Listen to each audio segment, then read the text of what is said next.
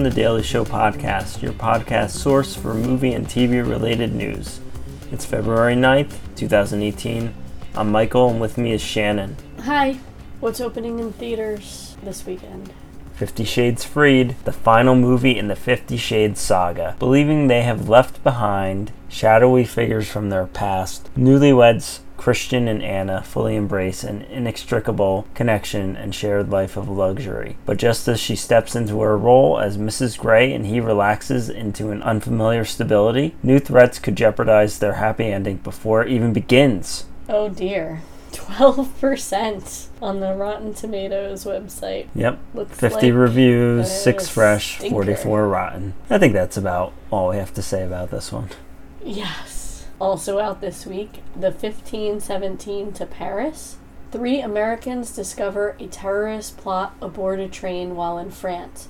Directed by Clint Eastwood, starring Jenna Fischer, Judy Greer, Thomas Lennon, and Lillian Solange Bowden. Wait, is this a comedy? I don't think so. Huh. I don't think Clint Eastwood makes comedies. Yeah, that I wouldn't think so either, but I mean, it's got Tom Lennon and Judy Greer. It's not looking good, review wise. 19% on Rotten Tomatoes. 48 reviews, 10 fresh, 38 rotten. And finally, out in wide release this week, Peter Rabbit. Peter Rabbit's feud with Mr. McGregor, Domhnall Gleeson, escalates to greater heights than ever before as they rival for the affections of the warm hearted animal lover who lives next door, Rose Byrne. James Corden voices the character of Peter, with Margot Robbie, Elizabeth Debicki, and Daisy Ridley performing the voice roles of the triplets Flopsy, Mopsy, and Cottontail. Directed by Will Gluck. Who would have thought this one would be the one with the best reviews? I remember when I first saw the trailer for it a couple months ago, I thought it looked terrible. But it's uh it's got 64%. It's not great, but it's not that bad, No. especially compared to the competition. I don't know, it could be funny. The trailer. Looked terrible. I feel like the first trailer looked terrible. I feel like the second ta- trailer maybe maybe made it look like it could be funny. Him And it's got Hux at in it, so Him screaming at the pig looked stupid. Everything that the rabbit said was stupid. I don't know. well, you really don't have a choice. We're probably going to go see this. No. And finally, in limited release this week, Golden Exits, Monster Family, and Entanglement. Golden Exits has 71%. Respectable. Entanglement 73. Monster Family not so good. 33%. No, that's not too good. So I guess we're gonna have to go see the other kids movie. Peter but um yeah, I watched the trailer for Entanglement. It looked kind of I don't know. Like It's got- he's kind of trying to be a um Wes Anderson movie but not really pulling it off. Hmm. Do you know what I mean? Right. It stars Thomas Middleditch from Mm-hmm. Silicon Valley. Right. I can't remember if I've seen him in anything, any films. Oh, I don't know. Ding ding, here comes the news train. Oh jeez. According to StarWars.com, David Benioff and D.B. Weiss, creators of HBO's Game of Thrones series, will write and produce a new series of Star Wars films. Not much else is known at this point except that these films will be separate from the episodic Skywalker films and the recently announced Rian Johnson trilogy. The duo say that they will begin working on the films after the final season of Game of Thrones is completed. Uh, well, I think that's pretty cool because I like Game of Thrones. I mean, I don't want my Star Wars to be like Game of Thrones, but I uh, would like to see what they Yeah, I don't. to it. I don't think we need a violent No, Star Wars series. with but- lots of nudity. Yeah, no, I don't think we do. But I didn't really expect this news not so soon after they announced uh, Rian Johnson's trilogy. Yeah. But I don't know. I'm still at the point where a new Star Wars is, is exciting. So Jessica Chastain has been cut from Xavier Dolan's new movie, The Death and Life of John F. Donovan. The filmmaker revealed his decision on his Instagram account. He said, The decision was editorial and narrative, in that it has nothing to do with a performance and everything to do with a character and the compatibility of its storyline. So it sounds like it wasn't her, it was just better for the story to Yeah, I think I saw somewhere that it was entire like four hours or something. Whoa, really? Yeah. I think people are pretty disappointed because everybody loves Jessica Chastain. Yep. Poor Jessica Chastain. Muppet Babies, Jim Henson's 1980s animated TV series that imagined Kermit the Frog, Fozzie Bear, Miss Piggy, and his other lovable Muppets as toddlers, is being rebooted on Disney Junior. It is now being reported that Jenny Slate has been hired to provide the voice of Miss Nanny, the Muppet caretaker who, as in the original series, will only be seen from the torso down. Unlike the original series, however, where she always wore the same striped tights. This new version will feature different tights to reflect the theme of each episode. So that's good news. Uh, she's Yep. pretty funny, although She's funny. Yeah. I don't really know that Nanny was funny. I don't know that they necessarily need a comedic.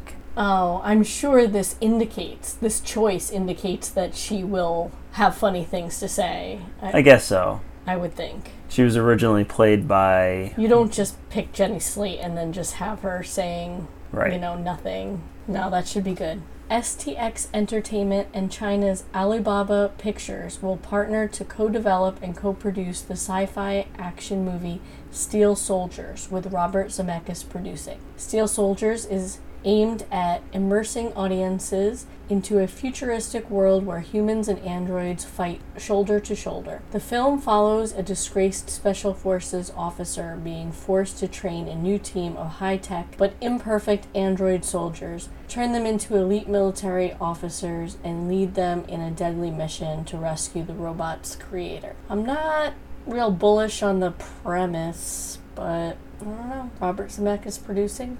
Maybe it'll be alright. Could be interesting. Deadline reports that Amazon is developing a Western drama series with Arnold Schwarzenegger attached to star and executive produce. Outrider is a mystery set in the Oklahoma Indian Territory in the late 1800s. Tells the dark and dangerous tale of a deputy who's not only tasked by a notoriously brutal judge with apprehending a legendary outlaw in this wilderness, but also must partner with a ruthless federal marshal to make sure justice is properly served. So, this would be Arnold Schwarzenegger's first scripted series. He was on Celebrity Apprentice for Oh. one season last year, taking over But for How was he gonna play like a character in a western with that Austrian accent? Like that, I can't imagine how that makes any sense. I don't know. Maybe he's going to do an American accent. According to the Hollywood Reporter, the stars of AMC turned Netflix drama The Killing have been tapped to top line Amazon Studios' adaptation of Hannah, with newcomer Esme Creed Miles set for the title role. Hannah is a high concept thriller and coming of age drama that follows the journey of an extraordinary young girl as she evades the relentless pursuit of an off book CIA agent and tries to unearth the truth behind who she is. I thought it was interesting that Joel Kinnaman and Mireille Enos are both going to be in this because they starred in The Killing together. They're both going to be major characters in this. But as far as I can tell, it doesn't have anything to do with The Killing. It's just a Yeah, that is interesting. coincidence. And this is a TV series? Yes, for Amazon. Yeah, that is really interesting that they're both in it. Sounds like an interesting concept, too. Apple hasn't yet launched a scripted series, but it has parted ways with its first showrunner. Bryan Fuller, who is poised to helm Apple's Amazing Stories anthology, has exited the project, citing creative differences. The split is said to be amicable. This is just another in a series of shows that Bryan Fuller has recently left. He stepped down as showrunner on American Gods after its first season, and he stepped down as Star Trek Discovery's showrunner, uh, I think before Wow. it went too far into production. Um, and now he's working on helping turn Anne Rice's Vampire Chronicles novels into a TV series. But he also uh, created Dead Like Me, and he left that show within a few episodes, I think. So he's good at quitting things. Seems that way. I, I, I read that he wanted to do something darker than what Apple wanted, apparently. He wanted to do something along the lines of Black Mirror, and they wanted something a little bit more family friendly. Um, at, at the time that he was got involved, Steven Spielberg wasn't involved, but now Steven Spielberg is involved, so I don't know. I guess it's it's kind of morphing from what it was originally conceived as, so I guess It's better off with, uh, I guess Hart Hanson is going to take over a bigger role. He uh, was the showrunner of Bones. Oh, okay. That show's not on anymore, right? I think it finished. It seemed to go on for a long time. Anyways, Glenn Keane, the legendary animator whose handiwork has become synonymous with the Disney animation renaissance of the 90s, is returning to feature film animation. He will work with Netflix and the rising Chinese animation studio Pearl Studio for the animated film Over the Moon. So I guess this is one of the last guys still doing hand drawn animation. And he's making a new movie for Netflix. Okay. And it That's has cool. and it has nothing to do with Disney. No, Okay. I think it's like the first time he hasn't worked with Disney in decades. So I'm sure it'll take some time. Yeah, it said 2020. They were hoping. Oh, that's not as long as I would think. All right, so might be something to watch when it comes out. Uh, Joaquin Phoenix is in talks to star in Todd Phillips' untitled Joker origin movie, which takes place in the 80s and details how the Joker became the criminal mastermind we all know and love. It's said that Jared Leto would still be the Joker in present day DC films like Suicide Squad 2. At one point, Leonardo DiCaprio was said to be in talks to play this version of the Joker. This is just a Joker movie. It's centered on him. Huh? Yeah. Kumail Nanjiani and Emily Gordon, who earned an Oscar nom for writing last year's indie hit The Big Sick, have been hired by Apple to write Little America, an anthology series that tells the true stories of American immigrants. Yeah, so Apple has another new show in the works. I'm just wondering how they're going to release all these because I mean some of them sound really good. I want to watch them and they uh they haven't I don't Aren't think they just going to be on iTunes or something? Are they for like sale individually, you think? Or do you think they're going to have like a streaming service? I would guess they'd have a streaming service. But I don't know. Yeah, I don't know. I guess we'll find out soon. Mm-hmm. And now let's take a sponsor break. Do you like pretzels and potato chips? Yes, they are pleasant. Buy hers pretzels and potato chips then. Hers. Not just hers, but his as well. Uh, just a few new things to streaming services this week. There was a Netflix original, Fred Armisen's Stand Up for Drummers. And also, they got the Emoji Movie. On Amazon, The Congress, 310 The Yuma, Mother's Day. HBO got Ouija, Cinemax got The Birth of a Nation, the 2016 version. and that's it. So our poll best time loop movie besides Groundhog Day, the winner Happy Death Day? 49%. Shocking. 38% chose Edge of Tomorrow. 13% chose Source Code. And nobody picked Looper? Yeah, I mean, I don't know why. I it it doesn't really have quite the same repeating element that the other ones have. Yeah, you're right. It doesn't. So maybe that's why, or maybe it's still backlash from all those people who don't like the Last Jedi.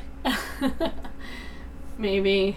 And I also put up another poll Uh, this week after the announcement of the new Star Wars movie series from David Benioff and D.B. Weiss. And I asked uh, what were people's thoughts on that.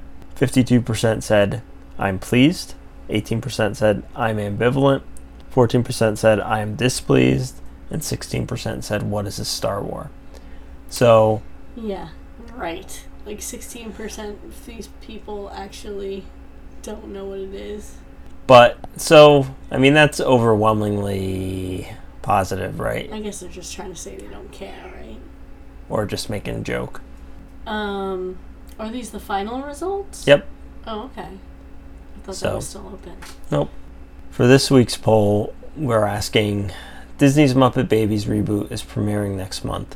Are you disappointed that Skeeter will not be appearing in the series? The possible choices are yes, no, or Waka Waka. And I saw that they're replacing Skeeter with, uh, I believe, a penguin. And it's kind of sad this was Muppet Babies was really the only thing that Skeeter ever appeared in. Um, Scooter is a main character in lots of Muppet things, Right. but they gave him a twin sister for the series, probably because there weren't enough female characters, and Miss Piggy otherwise would have been the only one. Um, but now she doesn't even get to appear in this reboot. So that's kind of sad, I think. Oh. So I would say, yes, I'm Well, Are disappointed. they putting in any other female characters? I think they're putting in that penguin. That, That's it. as far as I know, Huh. I think it's pretty much everybody that was in the original, except no Skeeter, and they're replacing her with a penguin. But who knows? I mean, maybe Skeeter will show up too. But Skeeter never actually had like a puppet created. She only exists in Muppet Babies. So Oh, she's an interesting character. I really don't remember that show. Sorry. It was a great show. It had lots of Star Wars references.